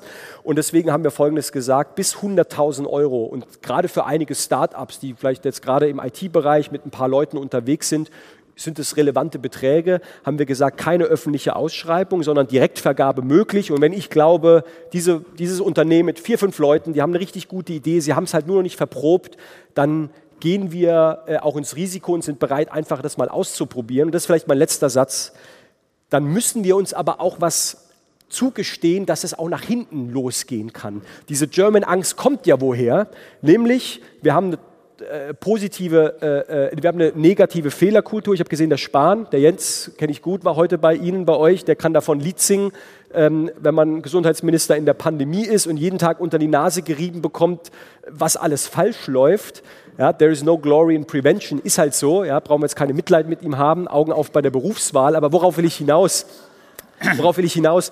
Wenn wir eine positive Fehlerkultur entwickeln, die sagen, wenn es mal schief geht, nicht gleich sagen, wen müssen wir schlachten und steinigen und wessen Kopf muss rollen. Auch das ist ja ein Unternehmen manchmal eine gelebte Praxis wie in der öffentlichen Verwaltung, wahrscheinlich bei uns noch stärker, sondern die Frage zu stellen, wo ist die Kette gerissen, welchen Fehler haben wir gemacht, wie machen wir es, dass wir es morgen besser machen. Wenn wir uns das zugestehen, die Freiheitsgrade uns zugestehen, dann sind Leute im Unternehmen wie in der öffentlichen Verwaltung, glaube ich, auch empowernd, motiviert, vielleicht auch mit mehr unternehmerischen Spirit zu sagen, ich nutze mal die Freiheitsgrade und gehe vielleicht bis auch an die Grenze, weil ich weiß, dass ich ich nicht morgen irgendwie fürchten muss, dass ich vielleicht meinen Job los werde. Aber da müssen wir uns ehrlich machen und da habe ich manchmal den Eindruck, dass wir diese Diskussion schon auch oft mit doppelten Standards führen.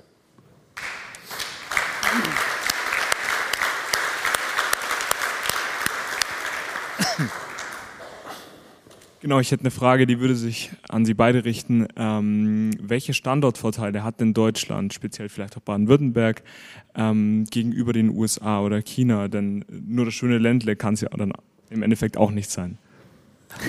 Legen Sie ja, mal also los. ich meine, der Bodensee kann schon was. Ne? Und ich komme nicht von hier. Ja. Ich komme eigentlich aus dem Ruhrgebiet, wo dieser Strukturwandel stattgefunden hat.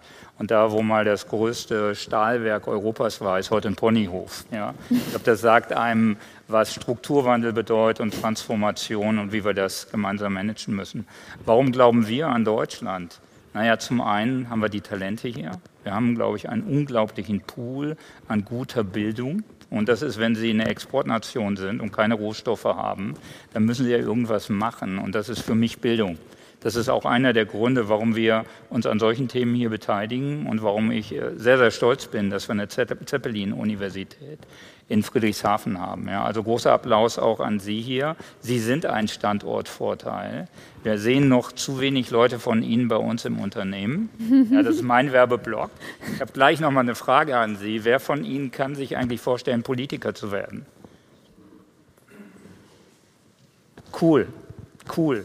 Weil die meisten sozusagen in meiner Kaste sprechen immer darüber, ach, Politikverdrossenheit. Und jetzt bräuchten wir eigentlich mal entschlossene Politiker. Ich finde das sehr, sehr ermutigend, wenn wir Ihnen ja. hier zuhören, Herr Weyers, ähm, was Sie so an Energie auch mitbringen, weil den Job möchte ich ehrlicherweise nicht haben. Da brauchen Sie eine hohe Frustrationstoleranz, nehme ich an. Aber Sie können auch richtig was gestalten. Ja? Und deswegen ist das eigentlich schon mal eine, eine tolle Sache. Aber Standortvorteile, ich glaube, Bildung und unser Bildungssystem.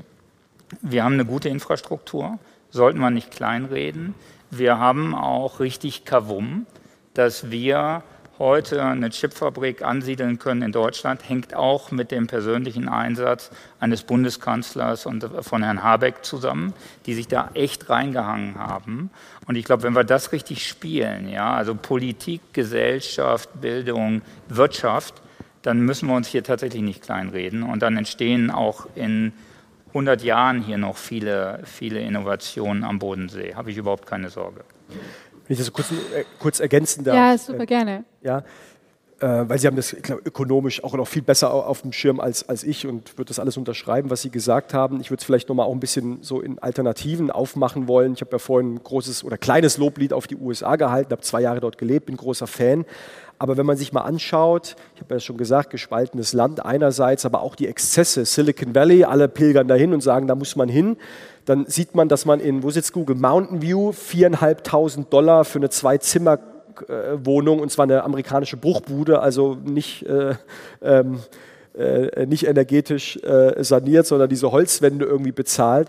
Und in San Francisco, wenn man auf die andere Seite der Market Street geht und sieht, dass dort 80.000 Menschen obdachlos auf der Straße sind. So und deswegen glaube ich bei uns die Werte der sozialen Marktwirtschaft. Wir sind ein rohstoffarmes Land und wir haben gigantische Herausforderungen, bezahlbare Energie und ich glaube, da sind wir uns alle schnell einig. Aber ein Land mit einem starken Wertefundament, äh, mit Top-Universitäten, einem guten Bildungssystem, mit Familienunternehmen, die nicht in Quartalen denken, sondern eher in Generationen und auch sagen, auch wir gucken uns in der Welt um, sind viele Hidden Champions, aber trotzdem sehr verbunden sind. Ich habe jetzt gerade jetzt über Heilbronn gesprochen. Auch das ist übrigens eines der Dinge, wo mich viele Finanzministerkollegen im, im Bund ähm, ja auch äh, beneiden, das darf ich schon so sagen, wenn man da in der Finanzministerkonferenz zusammen ist, 16 Finanzminister aus den anderen Bundesländern und bei uns sind es halt äh, die Hobbs und die Würz und die Schwarzes, die halt mhm. Geld in die Hand nehmen. Und dann kommen natürlich unsere Familienunternehmen. Ich weiß nicht, wie das Ihnen geht, Herr Klein, wenn Sie mal in den USA sind oder Ihr CFO, um Geld einzuwerben und mal Amerikanern erklären muss, was eigentlich für ein Unternehmen da in der schwäbischen Pampa und da ist eine Stiftung und irgendwie sitzt da der Bürgermeister noch in den Boards. Und man die sagen, was, was, was ist das? Da gehen ja erstmal alle Alarmanlagen an, aber ich würde es mal positiv drehen. Das ist ja schon auch ein klares Commitment und es gibt wirklich kaum eine Region in dieser Welt, wo es wirklich diese Form von Unternehmen und auch die Menschen dahinter gibt. Letzte Bemerkung, wir haben eine mega engagierte Zivilgesellschaft. Wenn Sie sich anschauen, Baden-Württemberg übrigens auch im deutschlandweiten Vergleich, die meisten Ehrenamtlichen, und zwar nicht nur in politischen Parteien, in Vereinen, Sportvereinen, gesellschaftlichen Vereinen. Das zeigt, die Menschen interessieren sich schon, was links und rechts von ihnen passiert. Auch das ist, glaube ich, ein guter Garant für einen starken sozialen Zusammenhalt. Und wenn man das alles vor sich liegt, sagt man, hier lässt sich schon ganz schön aushalten, mal abgesehen davon, dass es, und wo sage ich das besser als am Bodensee, eine traumhafte äh, Region und Kulisse ist. Lassen mich da noch einen draufsetzen, weil Jetzt bin ich gespannt. Als ich angefangen habe 2014, haben wir gerade ein Unternehmen vom New York Stock Exchange gekauft, TRW. Ja, und die gehörten BlackRock und waren nicht nur am New York Stock Exchange, sondern auch Private Equity owned. Um, ähm, und die kamen zu uns in die Familie sozusagen Stiftungsunternehmen. Und the first question was, um, foundation-owned company, is this the remainders of Eastern Germany, Eastern Socialist Germany? Ja? Sind wir nicht, wir sind eine AG, ja? wir haben auch eine P&L und da muss auf der einen Seite Profit stehen ja? und wir haben auch ein Balance Sheet. Aber was schon ein Thema ist, wir sind natürlich auch nicht quartalsorientiert.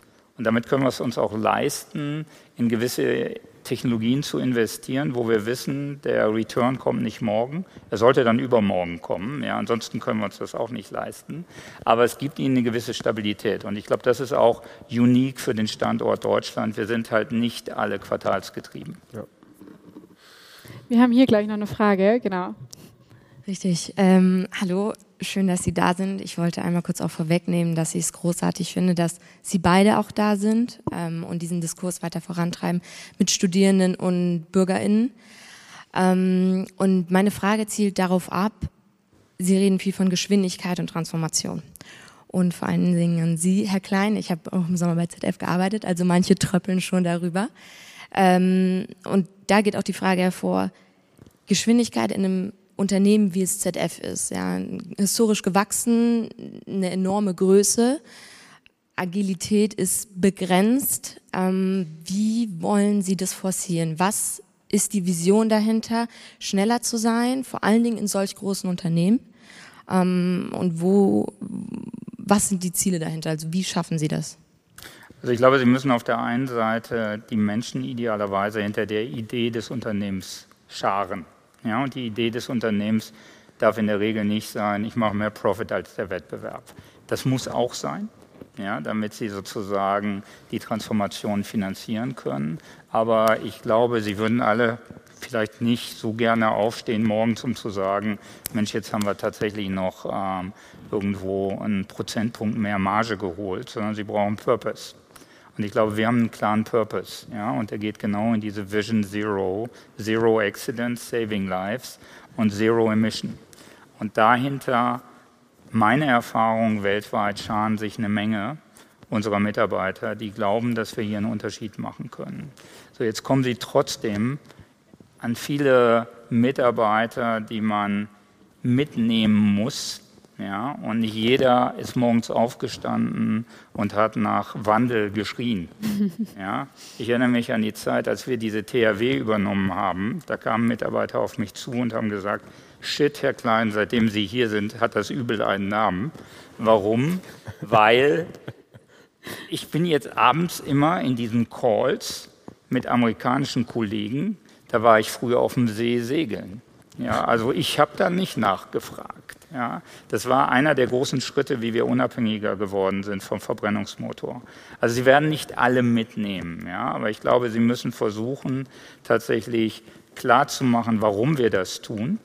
Und das ist dann fast schon wieder ähm, ein, ein, eine Eigenschaft an Politikern, die ich echt beneide. Ja, dass sie es schaffen, einfach große Mengen für sich zu mobilisieren. Und das müssen sie als CEO auch. Und diese Agilität ist ein Problem. Ja, weil sie sind einfach mit 160.000 Mitarbeitern. Ja. Das ist schon ein Thema, aber ich gebe Ihnen mal eine Zahl, über die rede ich nicht so oft.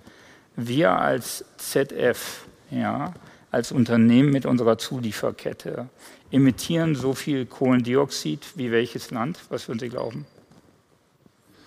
Griechenland oder, oder die Niederlande. Ja, das ist eine echte Verantwortung, die wir haben. Wenn wir Dekarbonisierung treiben können, dann haben wir hier echt einen Platz. Ja, und da sind wir an der Vorfront. Ich glaube, das ist schon sehr, sehr motivierend für viele, aber nicht für jeden. Ja, und es gibt dann auch, zum Schluss fragen sie immer, who's on the bus? Ja, und es gibt auch Leute, die bleiben an der Haltestelle stehen. So be it. Wir haben noch Zeit für eine letzte Frage. Ja, auch von mir erstmal danke, dass Sie beide gekommen sind und ich würde gerne an beide Redner eine Frage stellen jeweils in Richtung, also mit Blick auf China und erstmal vielleicht an Sie, Herr Dr. Bayers. ähm, wie äh, schätzen Sie es ein, wenn oder, oder wie vor allem wollen Sie verhindern, dass immer mehr chinesische Unternehmen deutsche Unternehmen aufkaufen und dann natürlich auch viel oder äh, Know-how abwandert nach China und in chinesische Hände gelangt? Und an Sie, Herr Dr. Klein, wie schätzen Sie das eigene Risiko von ZF ein im Hinblick auf den chinesischen Markt? Ich weiß, dass äh, ZF sehr viel Umsatz macht in China und es ein sehr, sehr wichtiger Handelspartner ist für ZF. Aber wie schätzen Sie das Risiko ein, was auch von dieser wirtschaftlichen Partnerschaft ausgeht, gerade im Hinblick auf beispielsweise die Taiwan-Spannungen, wo es ja auch immer vielleicht kippen könnte und dann vielleicht Sanktionen verhängt werden könnten, die ja das Geschäft massiv beeinträchtigen können? Vielleicht dort an Sie die beiden Fragen. Herzlichen Dank. Äh, super Frage zum Schluss, auch super ja. komplexe Frage. Könnten wir wahrscheinlich ein ganzes Panel vollfüllen und hätten danach trotzdem wahrscheinlich sogar noch mehr Fragen als zuvor.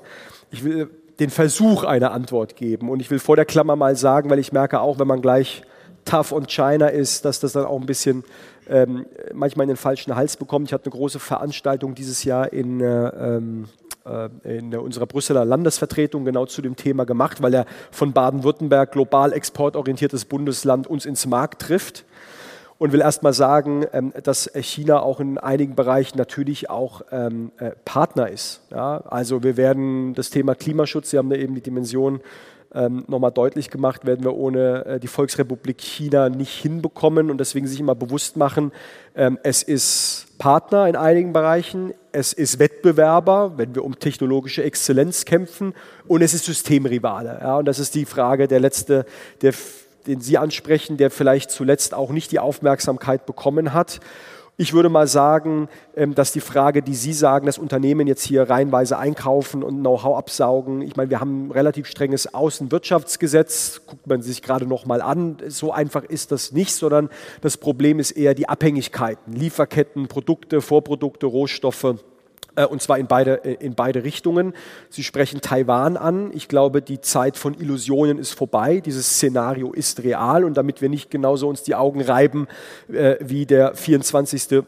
Februar 22 und gesagt haben, Mensch, jetzt ist der wirklich eingelaufen in die Ukraine und alle sagen Guten Morgen. Das hätte man an fünf Fingern sich abzählen können dieses, dieses Awakening wollen wir nicht noch einmal haben. Und deswegen ist, glaube ich, die Strategie von De-Risking statt Decoupling, was sowieso illusorisch ist, ähm, glaube ich, die richtige. Und ähm, erst einmal muss man darüber sprechen, was können wir woanders in der Welt machen. Ja? Promote Free Trade, also Handelsvereinbarung. Äh, hoffe, dass wir jetzt mal mit Mercosur, mit Mittel- und Südamerika endlich mal zu Potte kommen, dass wir mit Australien, auch mit den Amerikanern, wo wir schwierige, Stichwort Inflation Reduction Act, was ja nicht nur nett ist gegenüber ähm, äh, deutschen Exporteuren, dass wir auch wieder mit Demokratien stärker Handel äh, forcieren. Da hat, glaube ich, auch meine Partei ein bisschen äh, Lehrgeld bezahlt, wenn ich mich an manche Diskussionen mit Blick auf CETA und dergleichen vor einigen Jahren erinnere. Da hat sich jetzt ein Umdenken stattgefunden. Und mit China ist es erstmal so, wir brauchen, ich, ich habe das ein bisschen, bisschen einfach, aber ich sage es trotzdem noch mal ein bisschen zugespitzt, so eigentlich bräuchten wir sowas wie einen China-Stresstest, der mal transparent macht, wo gibt es eigentlich welche Abhängigkeiten. Nicht jede Abhängigkeit ist ja auch schlimm, aber es gibt gewisse Abhängigkeiten, da sind wir quasi 100 Prozent darauf angewiesen. Da gibt es dann einige Unternehmen, bei denen würde morgen im Fall des Falles, also Einmarsche in Taiwan, die Bänder stillstehen, wenn die westliche Welt Sanktionen äh, äh, ähm, verabschieden würde. Und das ist natürlich gefährlich. Und deswegen ist, glaube ich, diese Diskussion von Souveränität, wo bauen wir in der Halbleiterindustrie, wo bauen wir in anderen Bereichen eigene Kapazitäten, einige Capabilities auf, um sozusagen diese Abhängigkeiten zu reduzieren. Und jetzt kommt nochmal die unbequeme Nachricht, das ist immer ein bisschen auch Job von dem Finanzminister auf die Kosten hinzuweisen, daran hängt ein Preisschild. Also zu glauben, Business as, äh, äh, nicht Business as usual, sondern wir kehren da jetzt ab und bauen eigene Kapazitäten auf, es kostet uns aber nichts, das ist so nicht mehr richtig. Aber ich würde es ein bisschen umdrehen. Vielleicht haben wir, also ich bin großer Anhänger der Globalisierung, aber vielleicht haben wir es auch ein bisschen übertrieben, dass wir gesagt haben, das halbe Prozent Marge, um nochmal irgendwelche Produkte über die halbe Welt zu schicken, war vielleicht nicht wert, um auf der anderen Seite ein Stück weit Souveränität aufzugeben. Und das neu zu kalibrieren, aus europäischer Sicht übrigens, nicht aus äh, deutscher alleine, das ist schon eine Frage, die wir uns stellen. Und letzte Bemerkung, Ich habe den Eindruck, wenn ich Unternehmen äh, besuche, das ist immer auch eine Frage, die ich stelle, wie geht ihr damit um? Bin gespannt, was Herr Klein ähm, jetzt auch noch ähm, dazu sagt, wie ZF damit umgeht. Ich habe den Eindruck, es gibt so ein Drittel der Unternehmen, äh, die nicht nur aware sind, sondern die gesagt haben, wir haben ganz konkret Aktivitäten aufgrund dieser Diskussion verabschiedet. Es gibt ein zweites Drittel, die sagen, wir kennen das Problem, wir haben aber noch keine Antwort. Und es gibt, auch das muss man sagen, weiß nicht, ob es jetzt genau ein Drittel ist, das ist jetzt sozusagen äh, Empirie aus dem Bauch heraus, aber eine dritte Schublade, die sagen, interessiert mich eigentlich nicht. Business as usual und wenn es schief geht, weiß ich nicht. Das sagen die nicht, aber dann muss mich vielleicht der Staat rauspauken oder sowas. Und da muss es, glaube ich, auch von der Politik klare Ansagen geben. Da darf keiner überrascht tun. Und dass wir auch mit Hermesbürgschaften und so überlegen, wie können wir die Incentives so gestalten, damit wir nicht Abhängigkeiten vertiefen, sondern sie reduzieren. Das ist, glaube ich, schon eine wichtige politische Aufgabe. Herr Klein. Ja, lassen wir vielleicht anfangen mit, was ist eigentlich China? Ja? Und wir haben immer eine sehr einseitige Diskussion. Für mich gibt es sozusagen drei Chinas. Ja? Und wir erinnern uns, ähm, China sind 1,4 Milliarden Chinesen. Ja? Von diesen 1,4 Milliarden Chinesen sind 100 Millionen Chinesen Mitglieder der Kommunistischen Partei. Und typischerweise reden wir immer über die Kommunistische Partei. Und wo will Xi hin und was bedeutet das politische System? Und hier ist keiner naiv. Ja, das Pendulum schwingt von einer äh, scientific-based Diskussion in einem Fünfjahresplan in eine mehr und mehr ideologische Richtung. Und das ist das Risiko, über das wir oft reden, das dann auch zu Konflikten führen kann. Da gibt es ein zweites China, das ist vielleicht so mehr mein China, mit dem ich auch zu tun habe.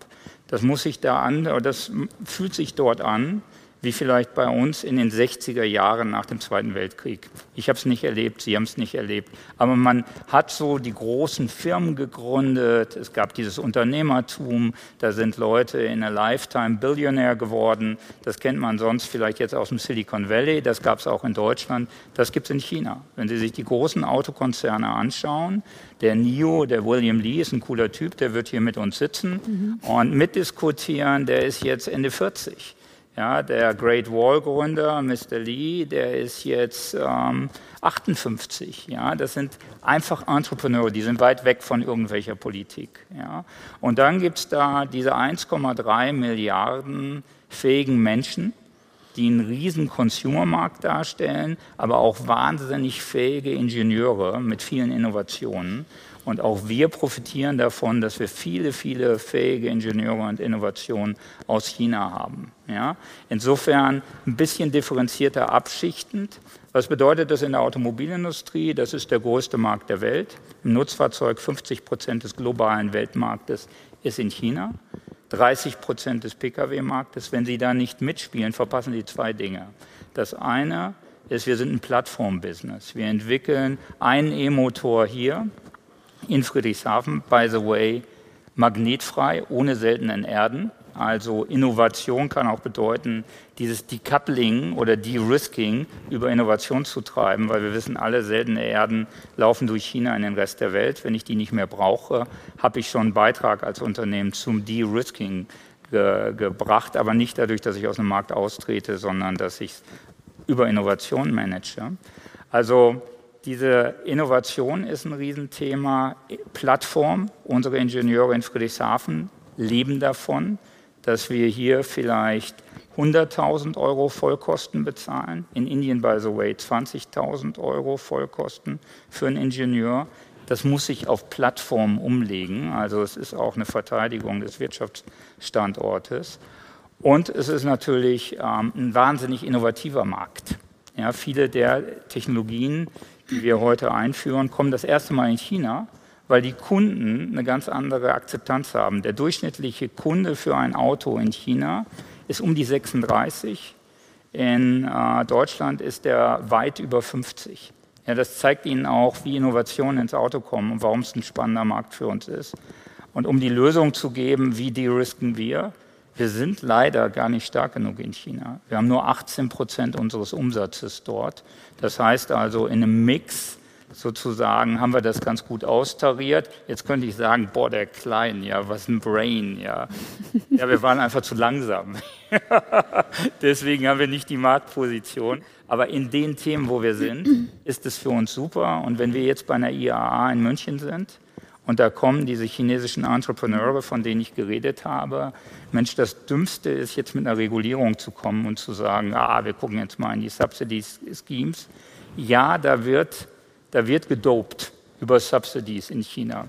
Wie sehen wir das als ZF? Fühlt sich so ein bisschen an wie in der Gym. Ja, Sie kennen das, wenn Sie ein Workout machen und beim Laufen sich so ein bisschen Gewicht an die Beine hängen. Ja, wenn Sie danach rausgehen und gegen irgendjemand anders laufen auf der Welt, da sind Sie echt schnell. Ja, für uns ist China eine Gym. Andere Perspektive. Vielen Dank Ihnen beiden. Also ich glaube, wir könnten hier in dieser geselligen Runde, glaube ich, noch sehr lange sprechen. Ähm, ich fand es sehr, sehr spannend, dass Sie diesen sehr optimistischen Blick haben, was, glaube ich, uns auch sehr gut tut, einfach mal nicht immer diese German Angst zu haben. Also vielen Dank, dass Sie das so optimistisch mit uns geteilt haben. Und äh, wir sind jetzt tatsächlich am Ende eines langen Tages angekommen, der sehr vollgepackt war mit, mit Zukunft. Und äh, wir haben hier natürlich die Next Generation auch ähm, sitzen. Also packt mit an, seid aktiv. Ähm, toll zu sehen, dass viele auch sich politisch engagieren wollen. Das ist, glaube ich, genau ähm, die Richtung, die wir im Moment brauchen. Ähm, und ähm, ja, hoffe, dass wir jetzt noch auf einen Cocktail, äh, den es jetzt gleich noch gibt bei der ZF Future Night, anstoßen äh, auf einen tollen Tag. Und ich darf mich aber recht herzlich erstmal bei Ihnen beiden bedanken für Ihre Zeit, für Ihre Offenheit und für die ganzen Einblicke. Vielen Dank, Minister Bayas und Dr. Klein, dass Sie heute hier waren. Vielen Dank.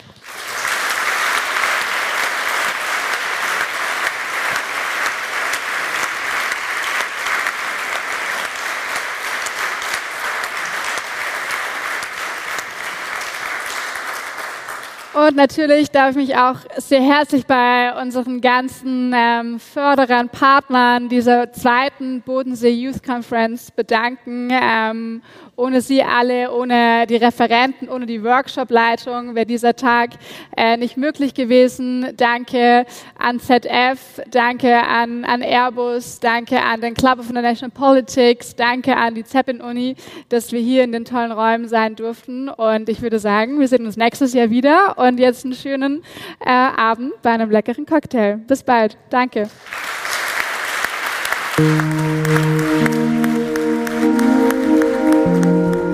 ZU, der Podcast der Zeppelin-Universität. Alle Informationen zu unseren Studiengängen und Forschungsgebieten finden Sie im Internet unter zu.de. Wir freuen uns auf Ihren Besuch und sagen bis zum nächsten Mal.